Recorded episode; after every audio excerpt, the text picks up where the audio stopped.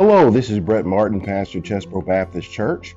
Every once in a while, I like to throw a Wednesday night Bible study onto the podcast just so people can kind of get an idea of what we do on Wednesday nights, and if anybody didn't make it, they can listen to it later. So this is our Bible study from last night on John chapter 10, and the title of the chapter is The Good Shepherd. Please enjoy.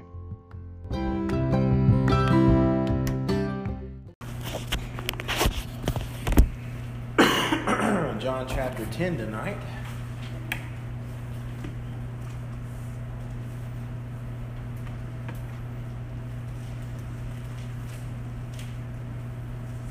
I'll give y'all a little week of reprieve when we're reading, and I'll do all the reading this week. Next week I'm clocking y'all back in.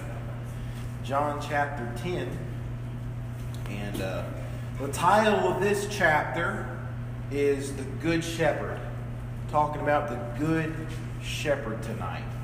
We're going to start with verses 1 and 2. And what these verses are going to tell us is going to tell us that Jesus is the true, legitimate shepherd. The Bible says, "Verily, verily, I say unto you, he that entereth not by the door into the sheepfold, but climbeth up some other way, the same is a thief and a robber. But he that entereth in by the door is the shepherd of the sheep." Now, later on in the chapter, Jesus is going to say the words, "I am the door. If any man tries to come into heaven or come to me by any other way," if you try to get into heaven any other way, you're a thief and you're a robber, because Jesus is the door. Jesus said, "I am the way, I am the life, I am the truth. No man cometh unto the Father but by me. I am the door." If you try to climb over the walls, if you try to get into heaven any other way, you're a thief and you're a robber, because there's no other way to do it. If you try to enter into the kingdom of God through your good works, you're a thief and you're a robber, and you'll be unsuccessful.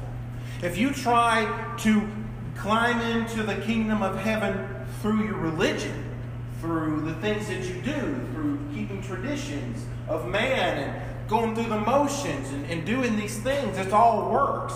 If you try to get into heaven any other way, you're a thief and you're a robber, and you will fail. If you try to get into heaven through any other name, whether that be Allah, whether that be Muhammad, or whether that be Buddha, or whatever, you'll be unsuccessful, because I am the door. I am the way. I am the truth. I am the life. No man cometh unto the Father but by me. And then he says, "He who enters by the door is the shepherd of the sheep." Now, in the Old Testament, a lot of times when they talked about a leader of the people, the leaders of the people in the Old Testament were referred to as shepherds. This was the picture that the Bible uses in the Old Testament to describe a leader of the people, a leader of God's people. Sometimes the shepherds were good, sometimes the shepherds were bad. I'm going to give you an example of a bad shepherd. This is Isaiah 56:11. He says, "Yea, they are greedy dogs, which can never have enough, and they are shepherds that cannot understand. They all look to their own way, everyone for his gain from his quarter." So this is an example in Isaiah of a bad shepherd. This is an example of a shepherd that's not out to give, but to take. What can I get out of this situation? That's a bad shepherd. And we'll talk more about that a little later. Let's read verses 3 through 6. "To him the porter openeth, and the sheep hear his voice. And he calleth his own sheep by name, and leadeth them out. And when he putteth forth his own sheep, he goeth before them, and the sheep follow him, for they know his voice. And a stranger will they not follow, but will flee from him, for they know not the voice of strangers. This parable spake unto them, but they understood not the things which he spake unto them." It says, to him the porter opens. Now, there are two ways that people would keep sheep in the middle of the night back in Bible days. There was the way the townspeople did it, and then there was the way the country folks out in the country, out in the fields did it. So, we had the city folks, and we had the way they did it. We had the rednecks and how the rednecks did it. But the people in the towns, how they would keep the sheep at night, is these shepherds had these different flocks outside the towns on the hillside beside the town, but these shepherds lived in town. At night, all these shepherds would bring their sheep into one corral in the middle of town. And all of these different flocks would all be put in one big corral and all intermix and mingle together. And there was one man at the entrance, and he was the porter. Or porter is another word for doorkeeper. He was the doorkeeper. He was the porter.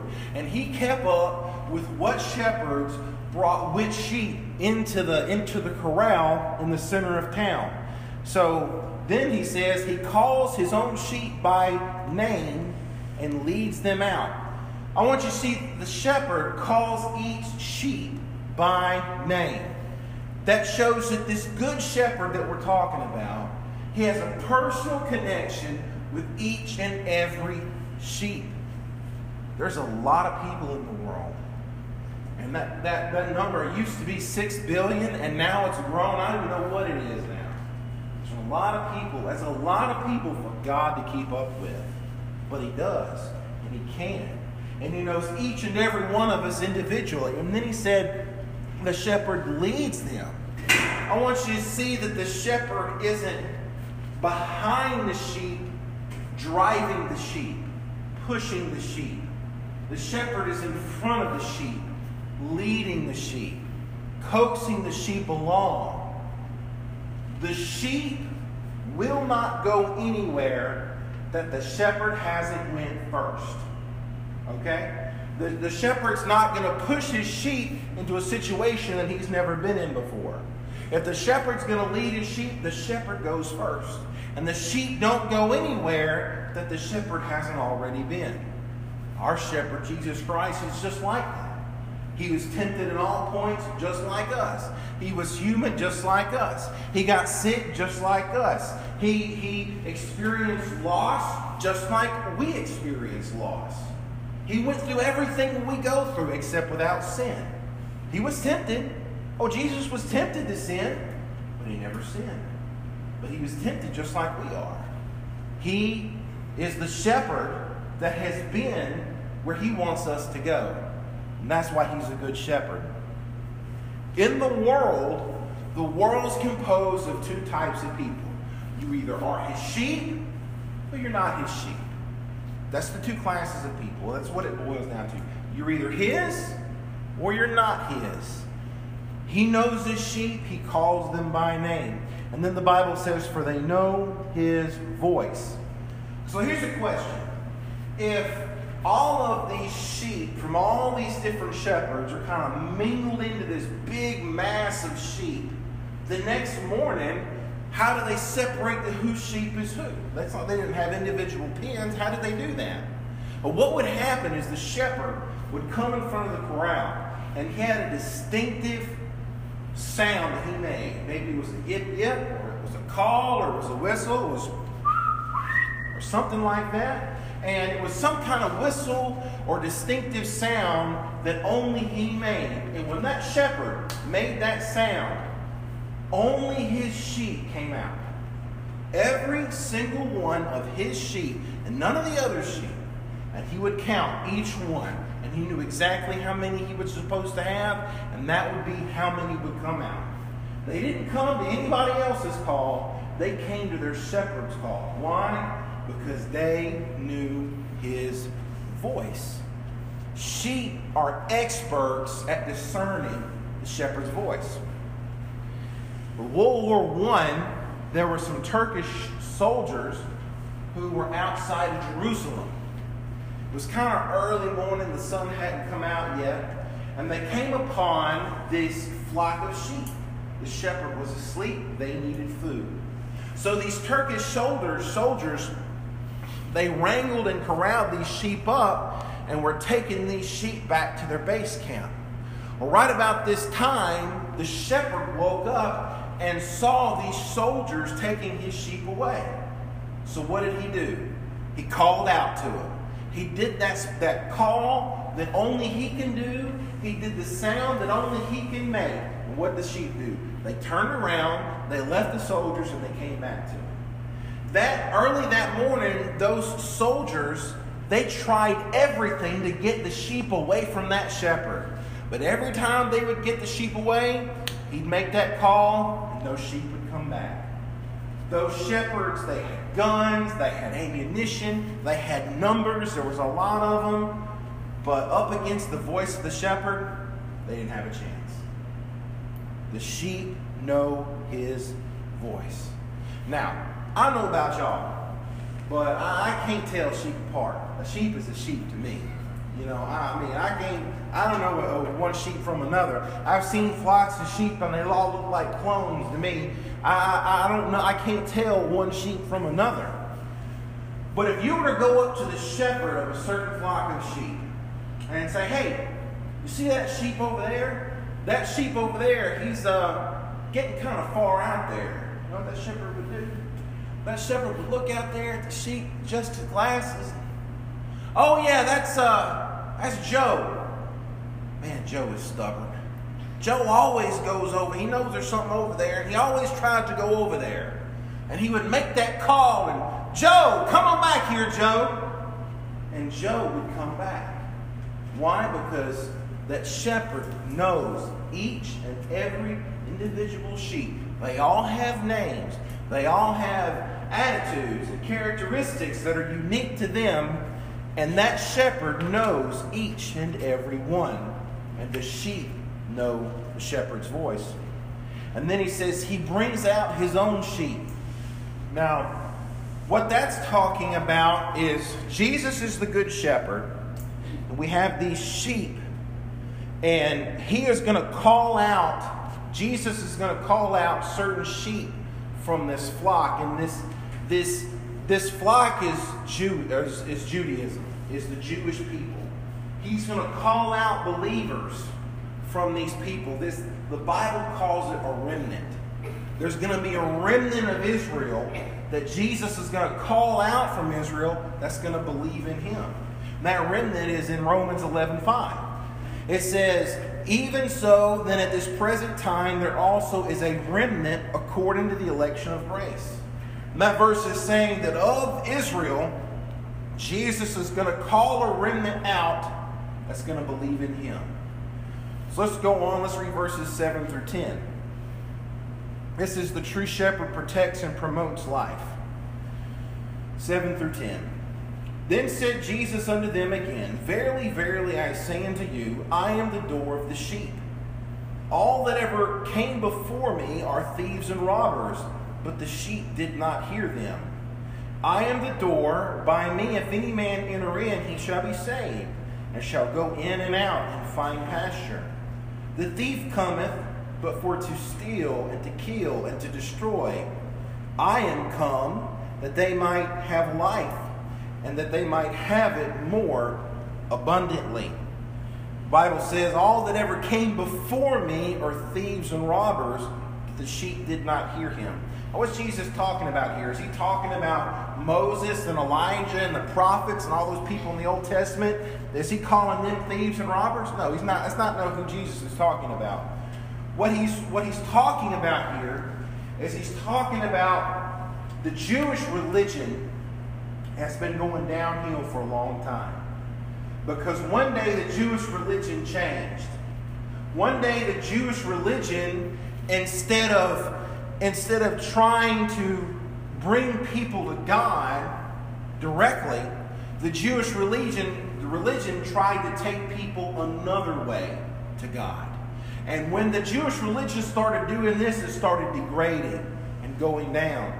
And these religious leaders are who Jesus is calling thieves, and they're calling him robbers, because the Jewish religion at the time of Jesus, they're trying to make another way to God. They're trying to bring people to God through works. They're trying to bring people to God through religion. And here's the big thing. They're trying to bring people to God through tradition. And that's why Jesus kept doing these things on the Sabbath. It kept making them mad. And the last couple chapters, he'd always do something on the Sabbath just to poke the bear a little bit, because he's trying to show these people it's not about tradition, it's about me. But these people, these Jewish people, and this religion that had been downgraded so much, it was because they were trying to make a new way to God, and our traditions are what's going to make us to go to heaven. The fact that we were born Jewish, that's going to make us go to heaven. These feasts that we keep, that's going to make us go to heaven. And Jesus, they said, you're missing the point. It's not about the traditions and the feasts. It's about the Lamb. It's about the blood. It's about the person of Jesus Christ. It's not about tradition. Here he says, I am the door of the sheep. Okay, let's stop for a second. At the beginning of the chapter, verse 2, he said, I am the only one who can enter the door. Here he says, I am the door. So which one is it? Is he the one that can enter the door? Or is he the door? And the truth is, both things are true. Both things are true about Jesus. And when Jesus talks about the door in this passage, now he's talking about how the rednecks out in the country keep the sheep. We done talked about the city slickers, how they keep the sheep. Now let's talk about how the country folks keep the sheep. At night, out in the field, away from town, when it was time to keep the sheep, what the shepherds would do is they would bring this sheep into this enclosure. Now this enclosure, it only had one entrance. And it could have been anything. It could have been a cave. It could have been a structure made of rocks or mud bricks. Sometimes they had roofs. Sometimes they didn't. So it varied what these enclosures were. But they all had one thing in common. And that one thing was they only had one entrance. One entrance. That's it. That's all they had. That's what they had in common. And Jesus said, I am the door. So what these country shepherds would do is they would bring their sheep into these enclosures that only had one entrance. And when it was time to sleep, the shepherd would literally lay in front of the entrance. The shepherd literally became the door. He kept the sheep from going out. He kept the wolves from coming in. The shepherd literally became the door. And that's what Jesus meant when he says, I am the door. I am the way. I am the truth. I am the life. No man cometh unto the Father but by me. Jesus is the door. He came to give life, to give it more abundantly. 3 verses 11 through 15. This is the good shepherd will lay down his life for the flock. I am the good shepherd. The good shepherd giveth his life for the sheep. But he that is an hireling and not the shepherd, whose own the sheep are not, seeth the wolf coming and leaveth the sheep and fleeth. And the wolf catcheth them, and scattereth the sheep. The hireling fleeth, because he is not an hireling, and careth not, because he is an hireling, and careth not for the sheep. I am the good shepherd, and know my sheep, and am known of mine. As the Father knoweth me, even so know I the Father, and I lay down my life for the sheep. He says at the beginning, he says, the good shepherd gives his life for the sheep. The bad shepherd sees the flock exist solely for his own benefit. A bad shepherd will see a flock and say, what can I get out of them? What can they do for me? But not a good shepherd. A good shepherd lives and a good shepherd dies for the good of the sheep. I'll tell you what the good shepherd would do. The good shepherd sacrifices for his sheep. Shepherds back in the day, that they would not eat and they would not rest until they knew that their sheep was taken care of. Time at home, time with the family, had to be sacrificed because the sheep had to be tended to. The shepherds didn't take holidays. The sheep had to be tended every day. Could you skip a day milking a cow? I was just fixing to say, you're talking about me and my cow. Exactly. I've got you in my notes. I was headed your way. Can you skip a day milking a cow? You got to milk that cow every day, twice a day. It's got to be done. You've got to milk the cow. You know what? Jesus, he's the good shepherd. He doesn't take holidays. Okay, now I want you to tell you also the good shepherd knows his sheep. It didn't matter if he had 100 sheep, 200 sheep. It didn't matter how many sheep he had. He knew each and every one of them. And when Joe the sheep wandered off, he knows Joe well enough to know where Joe will go. So he goes where Joe will go. And he goes and gets Joe back. Because he knows his sheep. And next it says the good shepherd is known by the sheep. The sheep recognize his voice. The sheep recognize his presence. Back where I live, where I grew up, where my papa's house, there was a barn in the back, a horse barn, and you had to cross the pasture to get to the horse barn. My uncles are plumbers, and sometimes they keep pipes and supplies out there at the horse barn. So they would go through the pasture, and the cows wouldn't do anything. It was just a truck. It was just a noise. But when my papa's truck went in the pasture, those cows knew. They knew where the food was. They knew where it came from. They didn't even have to see his truck. They could hear him crank up under the carport.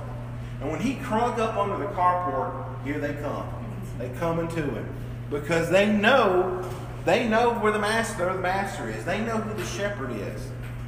Now I want you to see that a faithful pastor of a church is an under-shepherd. Jesus is the good shepherd. Jesus is the head of the church. But a faithful pastor is the under-shepherd. And as an under-shepherd, a pastor should display some of the same characteristics of the good shepherd. He sacrifices for his sheep, knows his sheep, and he's known by them. And he will not be what is known as a hireling. Because a hireling does not care about his sheep. Now let me tell you what a hireling is. Has somebody ever come to you and wanted to borrow something from you, of yours? And you think to yourself, man, I really don't want to let this person borrow this. Because I know they're not going to take as good a care of it as I would take care of it. And they're probably going to mess it up. They can't even take care of their own stuff. How are they going to take care of my stuff? You know, that is a hireling. That's what a hireling is. There was a young preacher who was new in the ministry. He had been an assistant pastor for just a few years. He was brand new in the ministry. And this church called him to come pastor church. So he went to this church, and he preached the message, and man, he had a good time, and the people had a good time listening to him, and they were just all smiles, and they said, man, why don't you come back and meet with the board, and we want you to consider being our pastor. So the young pastor came back, and he sat with the board, and they talked, and they laid down what his salary would be, and they laid down what his duties would be, but then they gave him a list. Long list. It was a list of a whole bunch of things he could do, and it was a list of a whole bunch of things that he couldn't do. It was odd to him. So after the meeting with the board, he went to his mentor, an older preacher that he looked up to get some advice. And he went to this preacher and said, you know, he told him about this, and he likes the church, but they give me all these restrictions and tell me what I can do and what I can't do. And it was just a really long list. And the young preacher showed him all this stuff. And he asked, you know, he didn't know if he should take the church or not. And the older preacher said, well, if you're asking my advice, I would encourage you not to take the church. And the young preacher said, why? He says, because it seems to me that they're not looking for a shepherd. They're looking for a hireling. They don't want to be led. They want somebody they can lead. They want somebody that's going to do what they want somebody, they're going to hire somebody to say the things they want to hear and to do the things they want done. But they're not really looking for a shepherd. They're looking for a hireling. He said, I wouldn't take it because I wouldn't be a hireling for anybody because my services are not for sale. So here's the thing about a hireling. The hireling really doesn't care about the sheep. The shepherd does. The shepherd knows his sheep. He loves the sheep. He would give his life for the sheep. If a hireling, when it gets dangerous, what's the hireling going to do? He's going to take off. He's going to hit the road, Jack. And he ain't going to come back. And of course, what else would you expect? What else would you expect him to do? He's a hireling. But a good shepherd. A shepherd will lay down his life. A shepherd will put himself in danger. He will hazard his own life if that's necessary for him to do that for the flock that he loves. Jesus said, I am the good shepherd. All these other religions, what they are is they're hirelings. They'll run, they'll leave you to the wolves, and the wolves will rip and tear you apart. I will lay down my life for the flock. Here's another thing a hireling will do.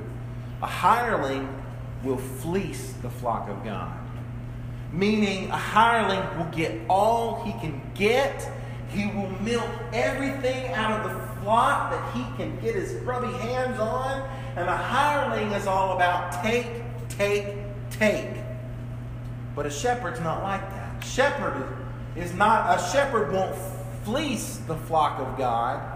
A shepherd will feed the flock of God. He will bring them to a good pasture so they can eat food and so they can mature and they can grow. What did Jesus say to Peter? Feed my sheep. So what did Peter say? Peter said, feed the flock of God which is among you. Shepherds are to feed the flock so they can grow strong and healthy. It's not about what can you give me. It's about what can I do for you. Let's look at verse number 16. Jesus speaks of other sheep. And the other sheep I have, which are not of this fold, them also I must bring, and they shall hear my voice. And there shall be one fold and one shepherd. What's this other sheep? You might know what that is? It's not the Jews, it's the Gentiles. This other sheep is the Gentiles. Jesus saying, I have these other sheep, and one day I'm going to call them, and we're all going to be in the same fold. And that's where we're at today. And that one sheepfold, that all these, from the called out Jews and the Gentiles, all this came together in what is called today the church. And this one fold and this one flock is the church. That's what it is. The church is a body of saved believers together. That is the church. The church is what's going to be raptured out when the rapture happens. Jesus comes back because that is the one flock that Jesus is talking about. Let's read verses 17 and 18. Therefore doth my Father love me because I lay down my life that I might take it again. No man taketh it from me, but I lay it down of myself. I have power to lay it down, and I have power to take it again. This commandment have I received of my Father. It says, therefore my Father loves me. Anyone can lay down his life. I can lay down my life. You can lay down your life. Any one of us can lay down our life. But the thing is, only Jesus has the power to take it up again. So that's what makes the relationship between him and his Father special. It's not only does he has the power to lay down his life, he has the power to take up his life again. The Bible says that I might take it again, I have power to take it again. In this sense, we can say that Jesus raised himself from the dead. Okay? He had the power to lay down his life, and he had the power to take it up again. It doesn't surprise us too much that Jehovah's Witnesses teach that Jesus didn't have the power to raise himself from the dead. Jehovah's Witnesses They teach that, and that doesn't surprise us too much. But there's a lot of evangelical Christians out there that's cut almost from the same cloth of us, that they're kind of teaching that Jesus was this victimless person in hell, and the only way he came back was because God intervened. Well, that's not what this Bible says. This Bible says, I have the power to give my life, but I have the power to take it up again. I'm the one that's going to raise myself from the dead. I don't have to wait on God the Father to do it. I have the power to raise myself from the dead.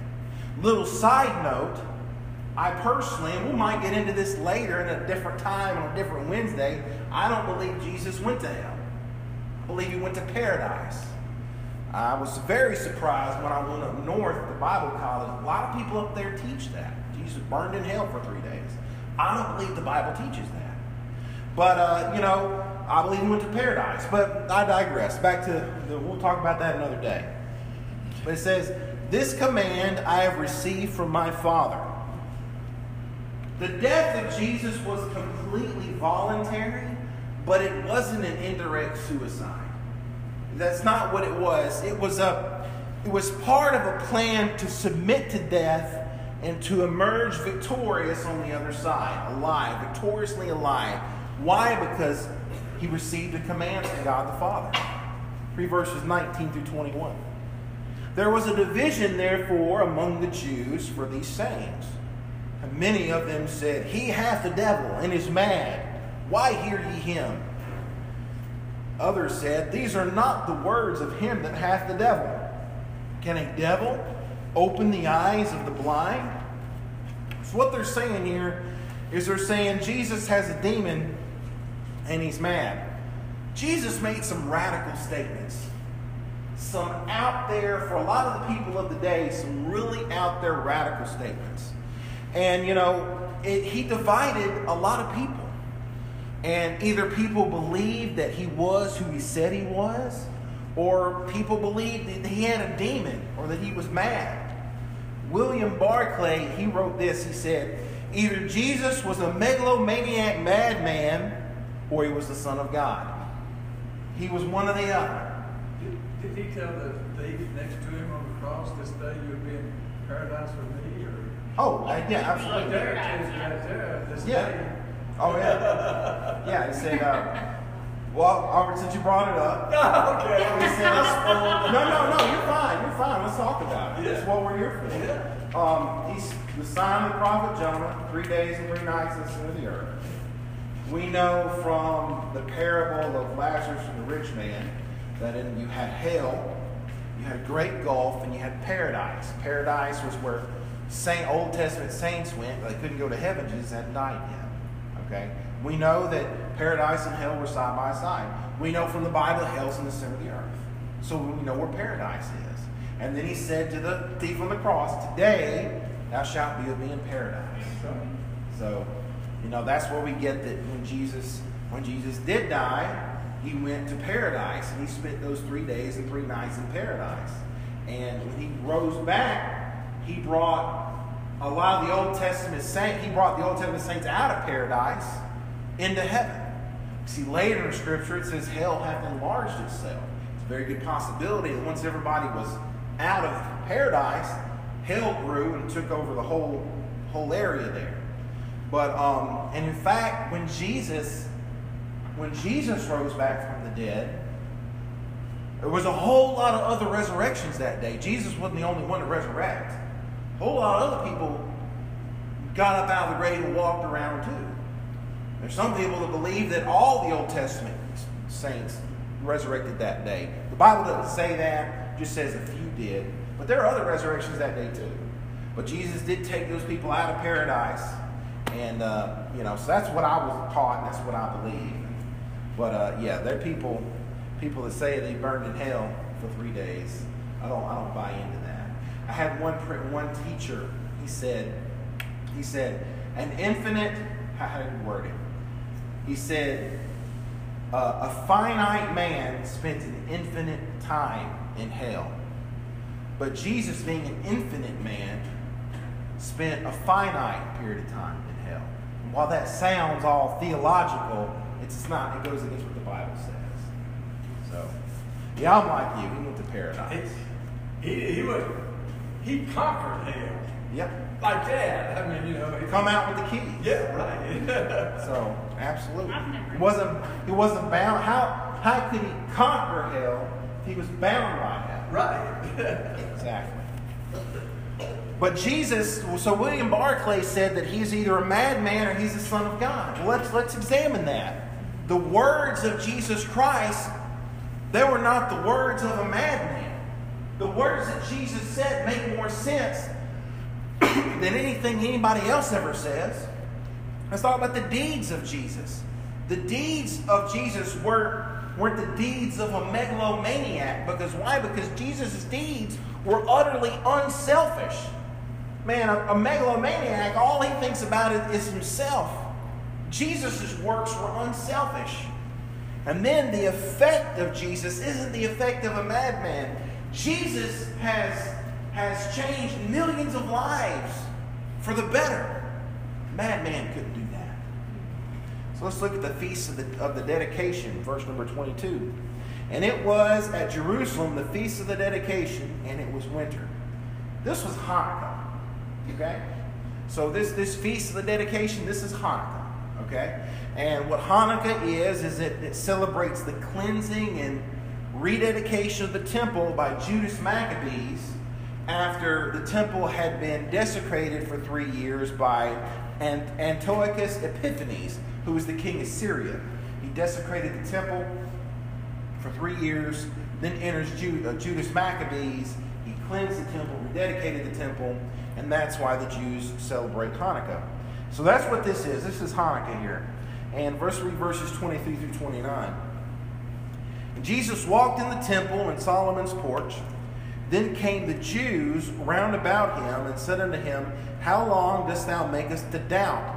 If thou be the Christ, tell us plainly. Jesus answered them, I told you, and ye believe not. The works that I do in my Father's name, they bear witness of me. But ye believe not, because ye are not of my sheep. As I said unto you, my sheep hear my voice, and I know them, and they follow me, and I give them eternal life, and they shall never perish, neither shall any man pluck them out of my hand.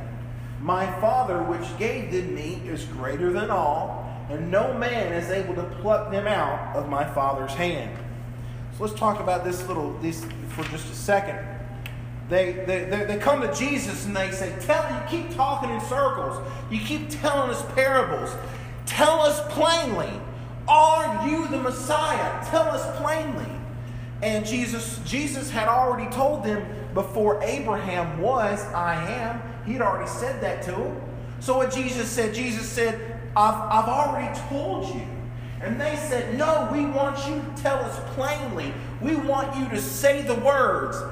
Jesus would not give them the satisfaction of hearing him say those words to them. Now, he didn't mind telling other people.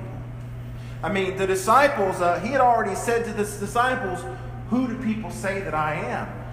And Peter said, thou art the Messiah. Who do you say that I am? And Peter said, thou art the Messiah, the Son of the living God. And Jesus said, Blessed art thou, Simon. Flesh and blood didn't reveal this to you, but my Father which is in heaven. So he acknowledged to the disciples that he was the Messiah. So he did that. Talk about the Samaritan woman, the woman at the well. She said, I know all things. I know that when the Messiah comes, he's going to teach us all things. And he said, Woman, I who am speaking to you am he. So to the Samaritan woman, he acknowledged that he was the Messiah. But not to these Pharisees. Not to these Jews. He wouldn't give them the satisfaction.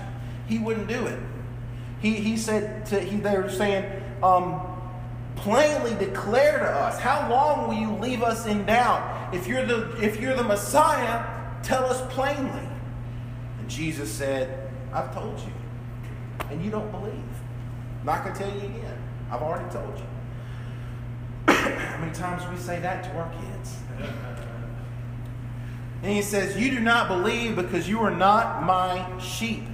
And of course, this carries the same spiritual parentage we talked about a couple weeks ago. Their lack of belief in him proves that they're not of the flock of God, because if they were the flock of God, they would believe in him. But then I love this verse. I have quoted and read this verse so much. And I give unto them eternal life, and they shall never perish, neither shall any man pluck them out of my hand. That is eternal security 101. That verse right there shows us once saved, always saved. It's not the only verse in the Bible that says that, but it's the verse that I love about it.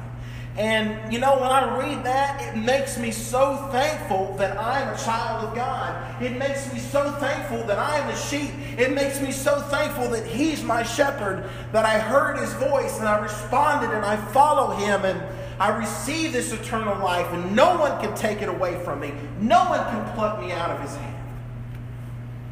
This verse sticks out to me because of a story that my preacher told me growing up. My preacher was out soul winning one day, and he was witnessing to this man, and this man didn't believe in eternal security. He believed that you could lose your salvation. So my preacher took this man to this verse and read it to him. And I give unto them eternal life, and they shall never perish, neither shall any man pluck them out of my hand. Excuse me.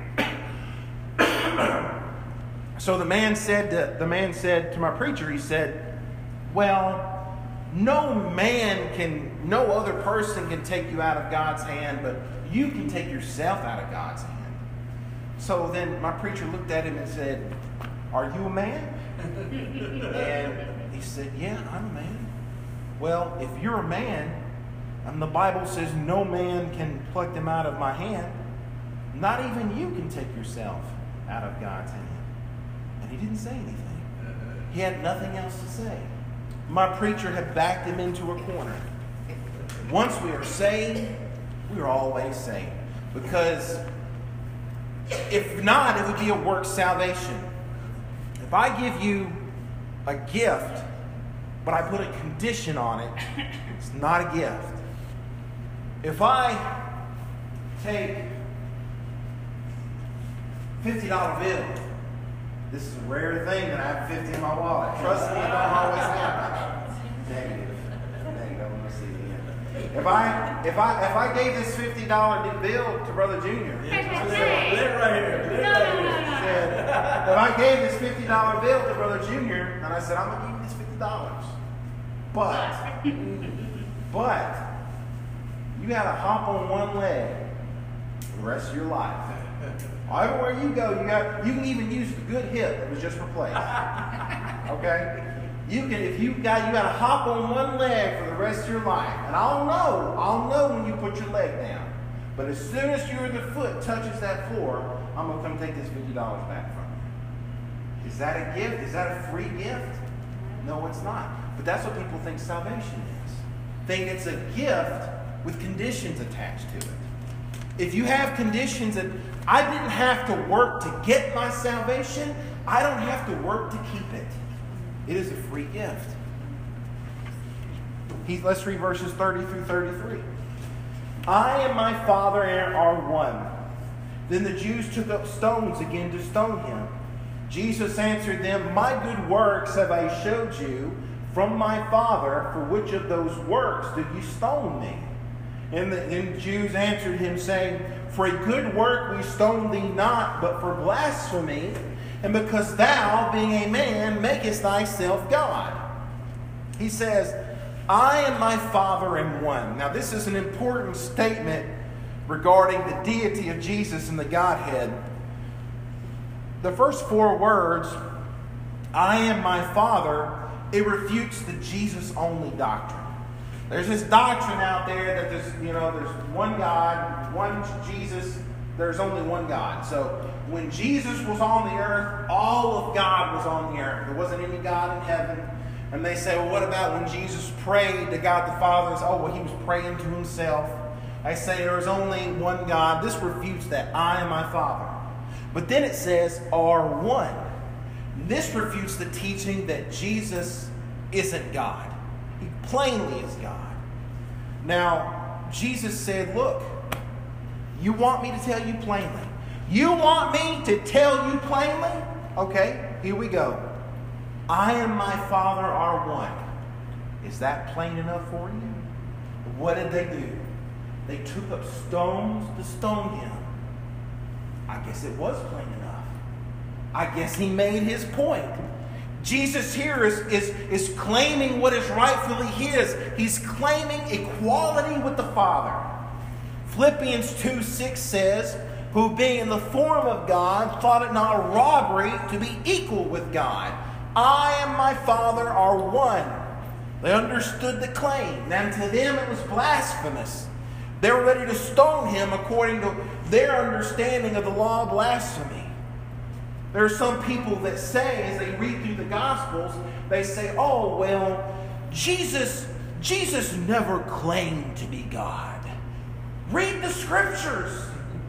Read the Scriptures. I mean, I and my Father are one. How plain can you get? You can't get any plainer than that. The Jews of Jesus' day, they saw clearly what the Jehovah's Witnesses and others don't see today. Jesus, they see, oh, Jesus never claimed to be God. Well, the Jews of Jesus' time understood that that's what he was claiming. Or else why would they pick up stones to stone him to death? Because he said, because you, being a man, make yourself God. The Jews understood that Jesus was claiming he was deity. I don't see why the Jehovah's Witnesses and other people like that don't understand that. And let's read verses 34 through 39. This is interesting here. I thought this was an interesting study. But Jesus answered them, is it not written in your law, I said, ye are gods? If he called them gods unto whom the word of God came, and the scripture cannot be broken. Say ye of him whom the Father hath sanctified, and sent into the world, thou blasphemest, because I said, I am the Son of God. If I do not the works of my Father, believe me not. But if I do, though ye believe me not, believe the works, that ye may know and believe that the Father is in me, and I in him.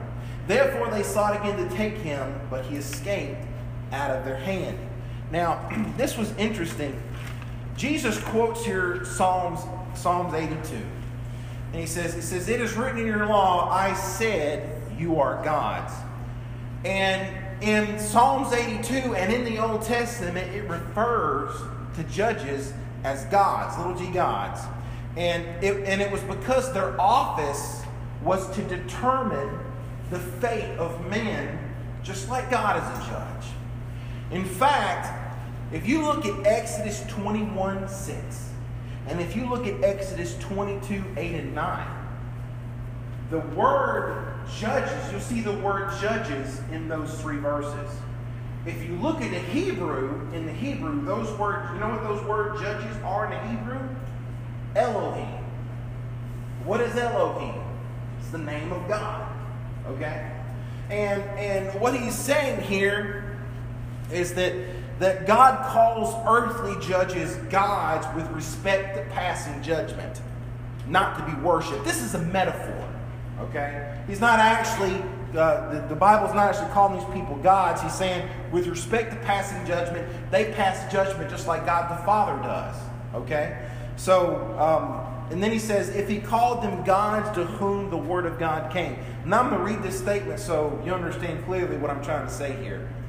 Jesus is saying, if God gives these unjust judges the title gods because of their office, why do you consider it blasphemy that I call myself the Son of God in light of my testimony and the works that I've done? That's what he's saying. He said, look, God the Father will give these earthly judges the title of God because of what they do, because of their office that they hold. But then I call myself the Son of God, and you're calling me a blasphemer. I mean, look at my testimony. Look at the miracles that I've done. How am I a blasphemer? And really, he's calling out the ignorance and inconsistency of his accusers. They think they know the Word of God when they really don't. This is the point Jesus was trying to make. Let's read the last two or three verses here, 40 through 42. And he went away again beyond Jordan into the place where John at first was baptized, and there he abode. Many resorted unto him and said, John did no miracle, but all things that John spake of this man were true. And many believed on him there. Now, people lived in the area where John conducted his ministry by the river Jordan. And John said, there is one coming after me, mightier than I, the latch of whose shoes I am not worthy to stoop down and unloose. And when these people that heard John preach that, they saw Jesus was with them, and they said, you know what? Everything John said about this man was true. And there at the Jordan River, many people believed on him. Now, Jesus stayed there at the Jordan River for a little while. He's actually stayed there from December, January, February, March. He stayed there from December until April. And April is when he left the Jordan River to make his journey back to Jerusalem for the last time. And the journey back to Jerusalem is where chapter 11 picks up. So right here, he spends about 4.5 months at the Jordan River. And then it jumps forward 4.5 months to where he comes back to Jerusalem for the last time. And that's where we're getting to chapter 11. So let's pray, and we'll be done with our chapter for tonight. Dear gracious Heavenly Father, thank you for what you've done for us. Thank you for the Word of God has taught us. Thank you that you're the Good Shepherd. Lord, help us to emulate those things that you've shown us, Lord. Help us not be a hireling.